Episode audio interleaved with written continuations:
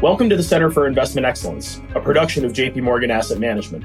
The Center for Investment Excellence is an audio podcast that provides educational insights across asset classes and investment themes. Today's episode on transportation has been recorded for institutional and professional investors.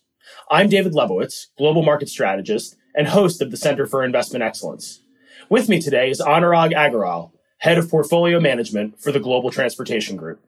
Welcome to the Center for Investment Excellence. Thanks for having me, David. For listeners who missed our most recent episode, all upcoming Center for Investment Excellence episodes will focus on current market volatility, the impact on various asset classes, and how investors can best position themselves to withstand both current and future market conditions. Today, we're talking about transportation, exploring how COVID 19, the Fed's recent rate cut, and market volatility are impacting the sector.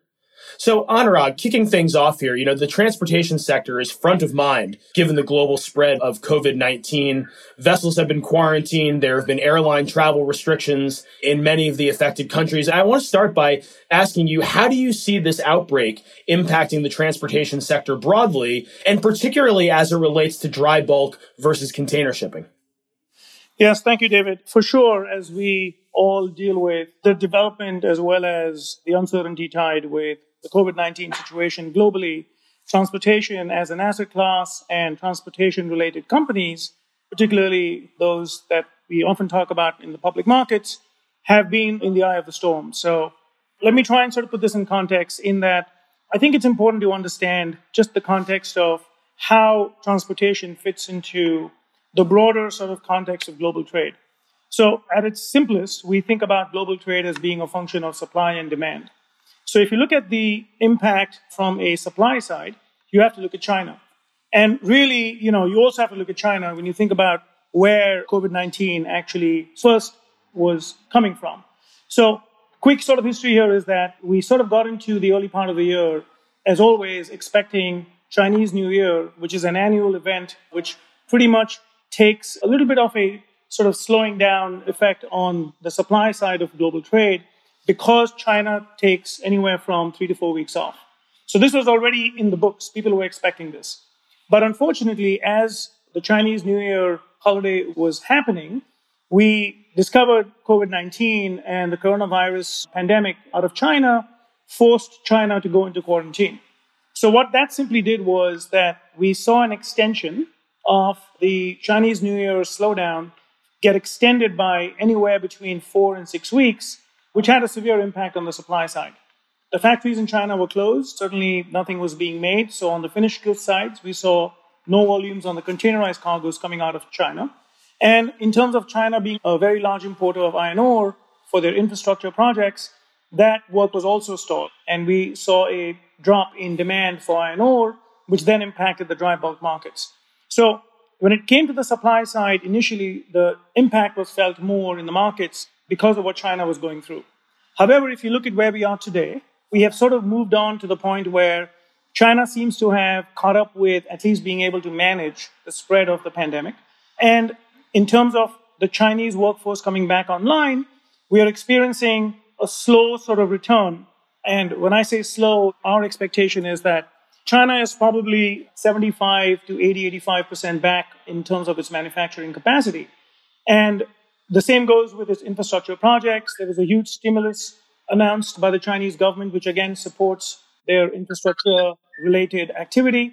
And then China obviously is a big consumer of food grain products. So agricultural products tend to be more stable in terms of their needs. So all this to say that China seems to be coming back online and the supply side of global trade has pretty much improved significantly than what it was about six or maybe even eight weeks ago. The problem now, however, is now on the demand side, because as we know, the Western world is pretty much closed for business. So when North America, Europe, Australia, and all these countries that consume a lot of the products coming out of China slow down the way we have, we're now seeing the impact of global trade being felt on the demand side of trade. So currently, where we are is while we are seeing some return of volumes on the dry bulk side, particularly with iron ore and food grains going into China. We're certainly expecting there to be a slowdown of volumes of finished goods coming into the Western world, particularly North America. And one of the things we're all trying to assess as we speak is how long is this slowdown going to remain for? And more importantly, when will we see consumer sentiment pick up again? So the current expectation is maybe we will see containerized volumes be down somewhere in the 2 to 4% range for the year. But this all depends on when North America comes back because of the fact that in the second half of the year, we have the holiday period coming up, which always tends to support demand. Yeah, I think that there are a lot of questions around the contours of the recession that we may already be in, but certainly that is coming. One thing that I think has gotten overlooked as a lot of folks have focused on COVID and the impact of the virus has to do with the fact that bubbling in the background, there's still this oil price war going on between OPEC and Russia. And so, can you talk a little bit about the impact of lower oil prices on the transportation sector in terms of what this means for costs, what this means for tanker rates, therefore, what this means for margins? Would love to kind of bring that element into the conversation as well. Surely. And this is kind of one of those silver linings or bright spots in terms of an area in the broader transportation and shipping world that has actually seen a little bit of a pickup given what we are experiencing with where the price of oil is today. So the quick backdrop here, as we all know, is that OPEC has failed to agree to production quotas. This is a dispute between Russia and Saudi Arabia. And as a result of that being the case, we have seen the price of oil per barrel spiral down into the 20s. Now, interestingly, what that has created is it has created the dynamic of contango in the oil markets where the forward curve, and if you look at where the price of oil is expected to be on that forward rate curve, is a lot higher than the current price of oil. What we tend to see at times like this, and we've certainly been here before, is that at times when the price of oil is so low that it becomes very attractive as a commodity, countries and end users that tend to use the commodity tend to stockpile the product.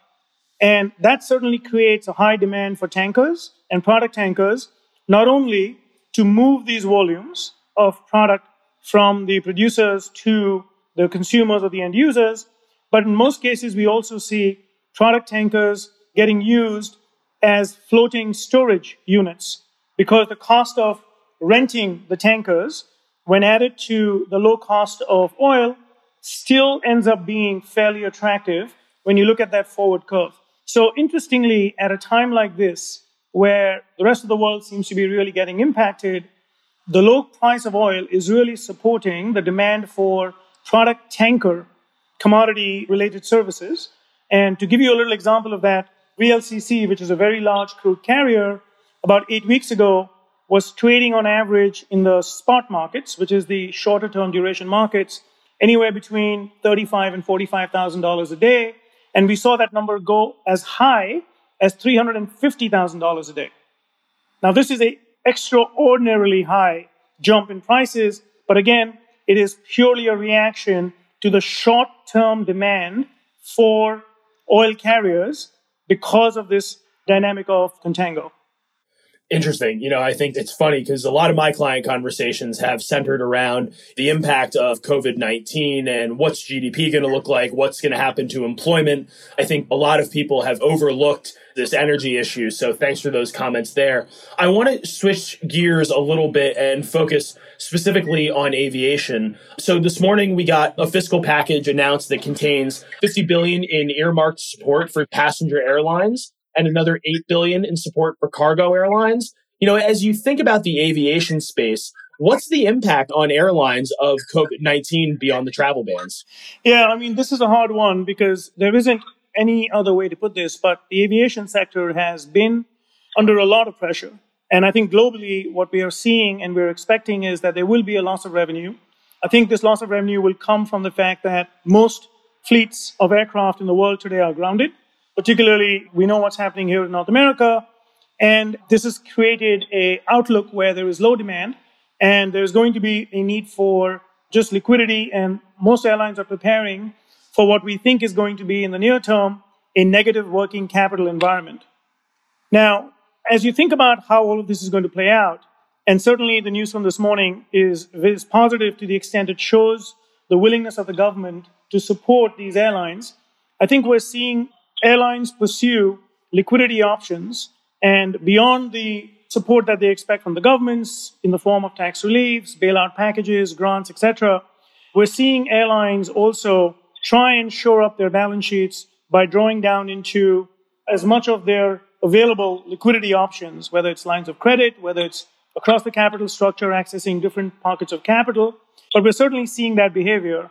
And then, more importantly, for those airlines that actually have an ownership of aircraft, so they have assets on their balance sheet, this is a good time for them, and they're certainly thinking about monetizing some of those assets by doing sale leaseback transactions. So when it comes to liquidity options, it's really these three options. You either get support from the government and or you have existing liquidity on your balance sheet by way of cash, or you have lines of credit, or then you have to consider doing sale leaseback transactions. However, given the uncertainty of how long this negative working capital environment is going to impair and affect the airlines, I think what we are also starting to see and we expect in the marketplace is a request for lease payment deferrals.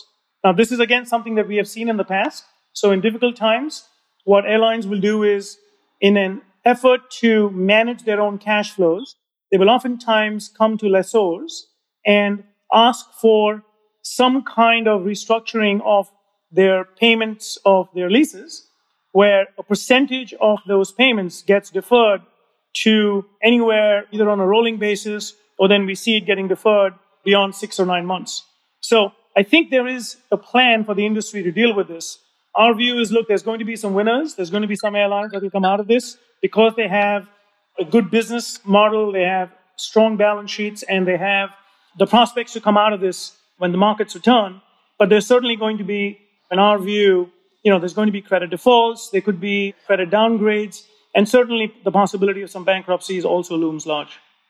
Got it. Really appreciate those insights. I think, you know, the aviation industry is front of mind for a lot of folks today, given some of the numbers that have been thrown around in the headlines and obviously given the direct impact of the virus on the aviation industry. So one more question to kind of bring us home. A couple of weeks ago, I had Andy Dacey, the CIO of our global transportation group on the podcast. And he mentioned that a focus on capital intensive income generating assets contracted over long periods to high quality end users was the most attractive and exciting opportunity for folks in the space. Can you talk a little bit about how a focus on core plus transportation assets makes investors a bit more resilient to the type of market and economic shocks that we're facing at the current juncture?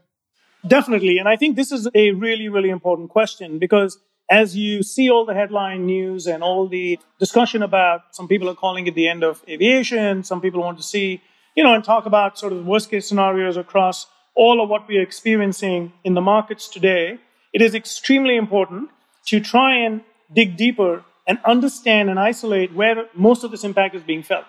So when you think about just transportation assets and you go back to the simple premise that you can invest in the sector taking two different approaches.